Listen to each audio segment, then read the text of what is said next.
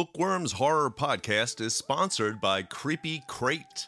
Creepy Crate is a horror and true crime subscription box filled with spooky collectibles, macabre accessories, and terrifying goodies. Each bi-monthly box is filled with over $85 of terror and includes at least one horror or true crime book.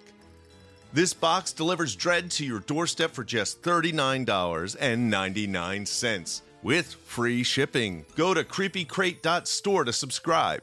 Use the code bookworm5 at checkout to get $5 off your subscription.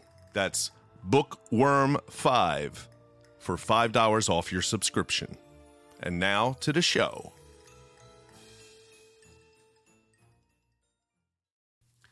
Welcome to Bookworms Horror Podcast, a podcast to get you inspired to write and hopefully get you encouraged to submit to our horror zine Bookworms. I'm your host, James Ippoliti. Check out my latest YouTube book review. It's the Audible-only original creature feature featuring stories from Joe Hill, Grady Hendrix, Paul Tremblay, and many more. If you haven't purchased issue 3, the Halloween issue of Bookworms, it is selling out fast. So get your worms today. The Etsy link is in the show notes. Regina is a Waddy Award winner for Best Horror Novel, as well as multiple screenwriting awards, including a Webby honoree. Regina is also the contributing editor of the best-selling Local Haunts, a horror tube anthology. Find Regina and her alter ego, Batilda, at her BookTube channel, Regina's Haunted Library, and on her blog, rstclaire.com. Regina and myself are the editors of the Bookworms Horror Zine, and since we're seeking great horror fiction for bookworms, we created this weekly podcast to offer writers quick tips on writing for the genre. Find all our links in the show notes. Now let's jump into my conversation with Regina as she speaks with me from her haunted library.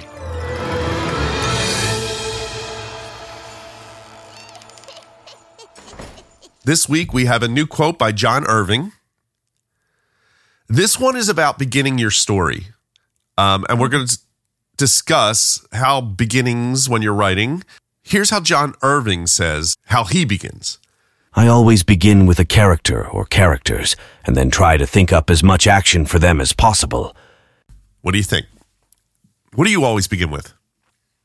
I do start with a character. I think that's excellent advice. I think Stephen King said something similar. As much action as possible. I mean, that can be interpreted different ways, but definitely starting with the character, I think, is very smart. I was just reading, even though this isn't my usual Halloween reading, I belong to a book club in Bristol at that new bookstore, and we're currently reading Pride and Prejudice by Jane Austen. Ooh, you know, classic. That's so weird. Last night I was watching this documentary on Jane Austen's home, I guess, that she died in. Oh. And it was this real sad. Do you know, here's a fact, how much money she made in her entire life on her books? I have no idea. When she died, her entire amount of money she made from her books was 650 pounds. Wow. Now this is... Now, does she have an estate that... I mean, I guess her stuff's been in the public domain a long time. Her family was rich, I think. And, yeah, you know, from a certain class. She came, yeah, but she was living in it like what they thought of was low class, the way she was living. Her brother was basically supporting her, I think. But, you know, now she's looked at in a whole different way, but she had a very sad ending, you know, and so it's interesting you bring that up. But anyway. Yeah, but I was just, you know, when I sat down to read this, I'd read it before at least once when I was in college, but I'm like, oh, it's going to be classic. It's going to be boring.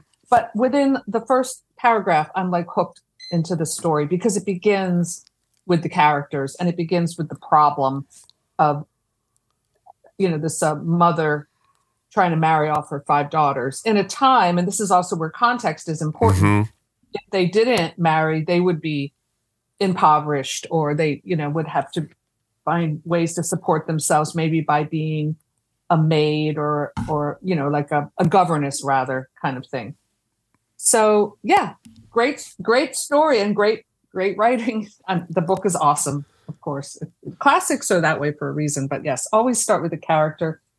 I believe that absolutely 100%. And a lot of times writers, and I've done this myself, and, you know, I'll begin with like, I got to set the scene first, but you don't really. The scene comes out of the action. That's right. With the setting. Yeah, your character is going to determine a lot. Mm-hmm. And if you don't know your character, then you don't know how they're going to react, and you're not going to know, you know, where they would go in any scene. You don't know what they would do. Yes, I absolutely, I feel like one of my strengths as a writer, which if I can say that about myself, I have weaknesses too. But one of my strengths are, I feel like I create good characters, and I really believe that's because my background is in drama. Mm-hmm. And that's really where I started. And I think about, I sometimes even act out what my character would do. You know, like I become my character, and I really try to create a well-rounded character. And that is one of my pet peeves when I read submissions people send in are just undefined characters. Right. Bland, like maybe they don't even have a name. They just, it's a generic kind of character. It's just a, something that no writer should, a fiction should be doing, in my opinion. Now, Joe Hill, who is Stephen King's son, had a similar type quote. I went up and saw him in Brooklyn when he released his book, Full Throttle. And he talked to us, and his one thing was start with the character, and then you basically try to step on that character through the whole story. Like put every obstacle you can in their way from what they want. And basically, that was his advice. That is great advice because, again, getting back to drama, it's all about conflict. And if you're, I mean, the Pride and Prejudice is a great example. It's a love story. You have these two people that, you know, you want to get together so bad. It's like you're reading Twilight or something, you know, then that, and that's actually why Twilight was successful, because people cared about that relationship. And that's the crux of all good love stories. But any story, you have to have conflict. If people fall in love and it's smooth sailing, then why write the book? Like on page one, you know, you have to have conflicts. The conflict could be an internal conflict, or it could be external. I mean, I'm just doing this whole thing with The Exorcist. You know, the fight of good and evil is classic, but it works. How do you feel about characters and conflict that have been done but still seem to work? So here's a good example. You brought up Twilight. Mm-hmm. And Twilight is, what's the main character's name? Do you know? The girl, Bella. Oh, Bella, yes, Bella and Edward. Right? But it's not just Bella and Edward. It's Bella, Edward, and the werewolf. Oh, yeah, Jason, yeah. Right? So there's a triangle here.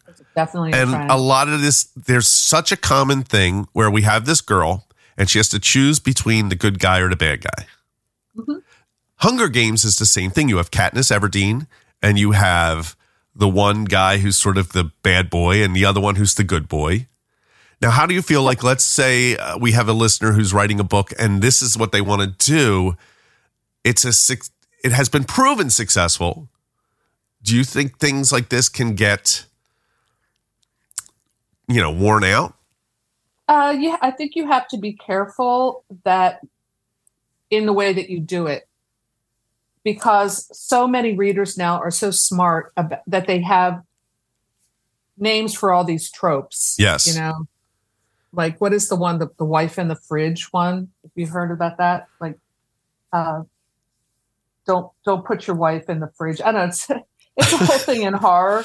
Don't put the wife in the fridge. I'm not really sure exactly. Like, I'm trying to remember exactly what that means. This isn't the one where you, like, they eat the, like, the whole story where they serve their victim to the police type thing? Or no, I think it's, like maybe it comes from, like, the Gothic, like, the ex-wife in the attic kind of thing. I don't know, but it's like, don't put your wife in the fridge. And they have these tropes for that are recognizable. People like them, they want them, but at the same time, if you're too obvious about it, it's like, oh, I saw that trope coming, and you know, like the triangle. I think the triangle is always going to work, but you have to be clever about the way you do it. Yeah, you know what's interesting, going back to Star Wars, is that's what the original A New Hope was, the same thing. We had Leia, who's the princess, Han was the bad boy, Luke was the good boy, right? And that was supposed to be that way. Luke was never supposed to be her sister. I mean, her brother. Oh. That was never the case. Because even in Empire Strikes Back, she kisses Luke.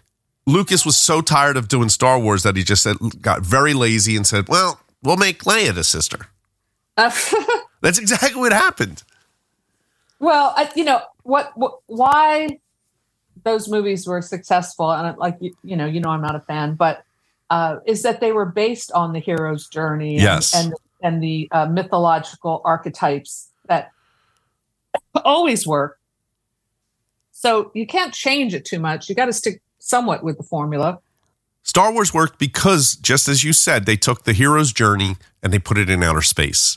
You know, and the problem after Star Wars was everybody was like, "Oh, okay, let's make a movie using the hero's journey," and it became, like you just said, with the Hunger Games and Twilight, it became so obvious to viewers. You have to be very vague with those changes.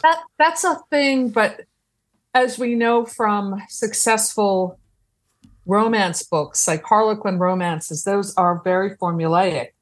And I can enjoy like a gothic, like those old gothic paperbacks. I like those better than like a Harlequin, but I know what the formula is and I still enjoy them. You know, so it's like when people like superhero probably has those certain formulas too. Yeah. So, but it's like there are ways of keeping it fresh. You just have to find, or unique, or putting a different spin on it, or changing the setting. But character is important. If it's just generic characters and a formula, that's going to be very boring, in my opinion. Yeah, and I think when it comes to beginnings, you might not always hit the character, right? Like you're saying, all right, I got a story and it's this guy's going to go through time and solve a crime. Okay, well, that might be your beginning.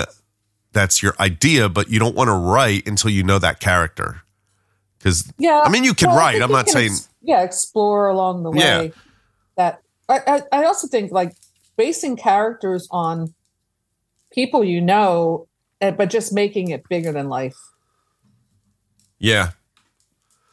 Yeah. Like when I wrote Black Magic, I really based my dark character on a kind of like clownish people that I've known, you know?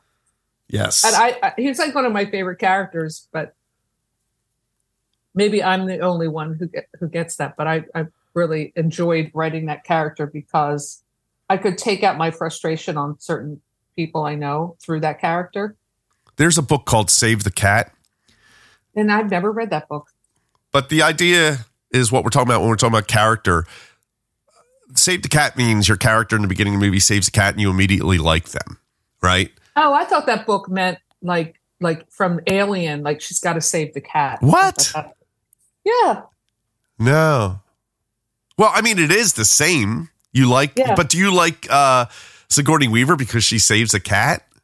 Well, I think that, I do. I mean, that. But isn't that at the end of the movie? It is at the end, but that whole sequence of her saving the cat is very revealing about her. Well, that's also in Breakfast at Tiffany's.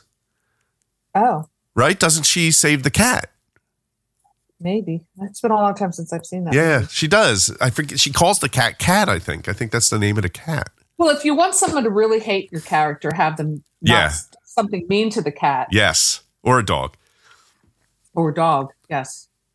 But the point is to simplify this, know your character, make them likable, give them a want, and make it extremely difficult to get that want. Because that's pretty good. But make them likable, that's also kind of, that's subjective in a way. Give me an example of a character that isn't likable that you know of. It could be from any, because I'm not talking about like an anti-hero. Right.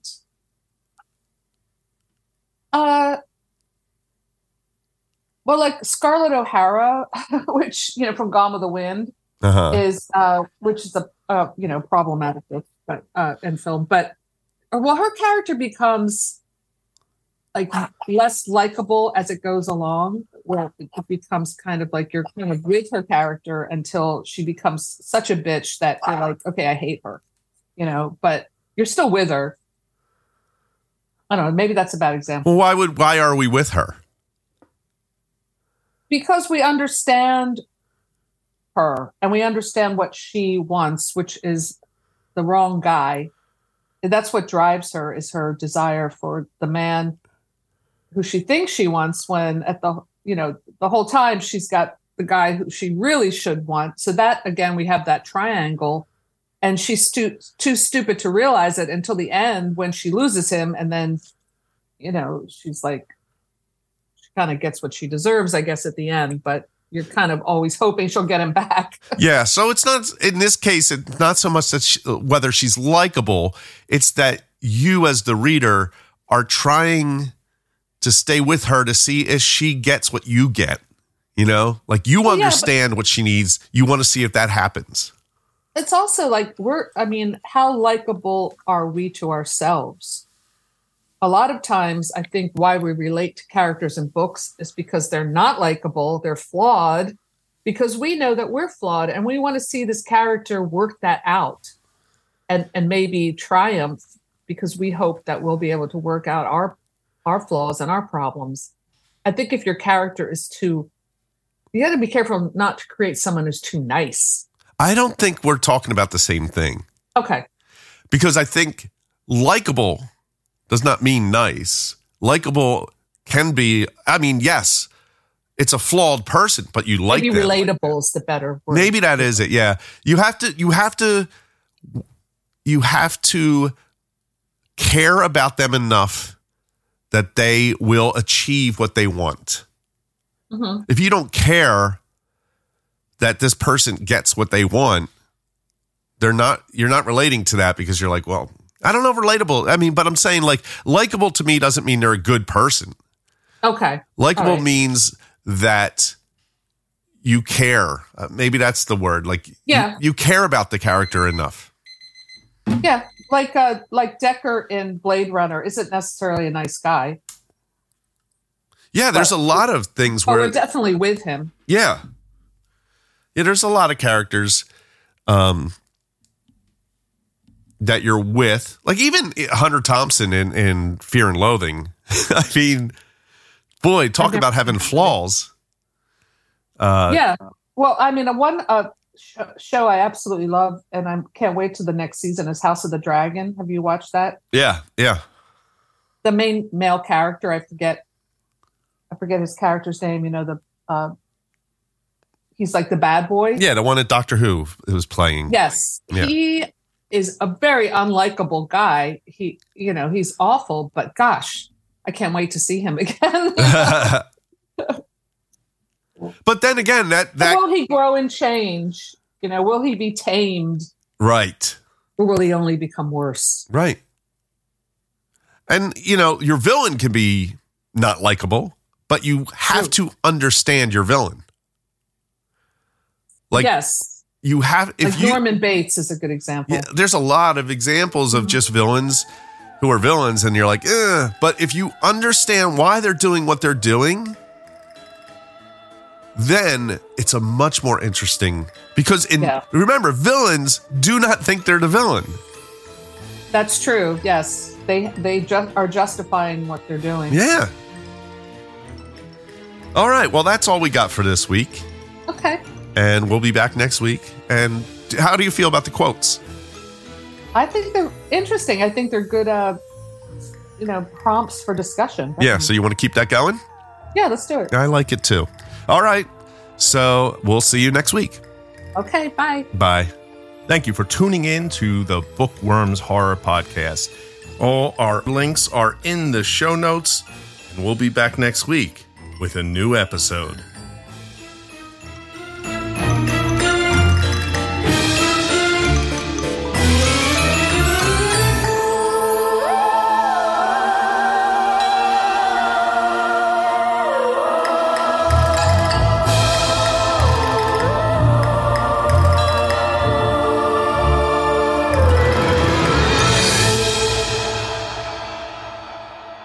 Bookworms is a Guerrilla Delphia production.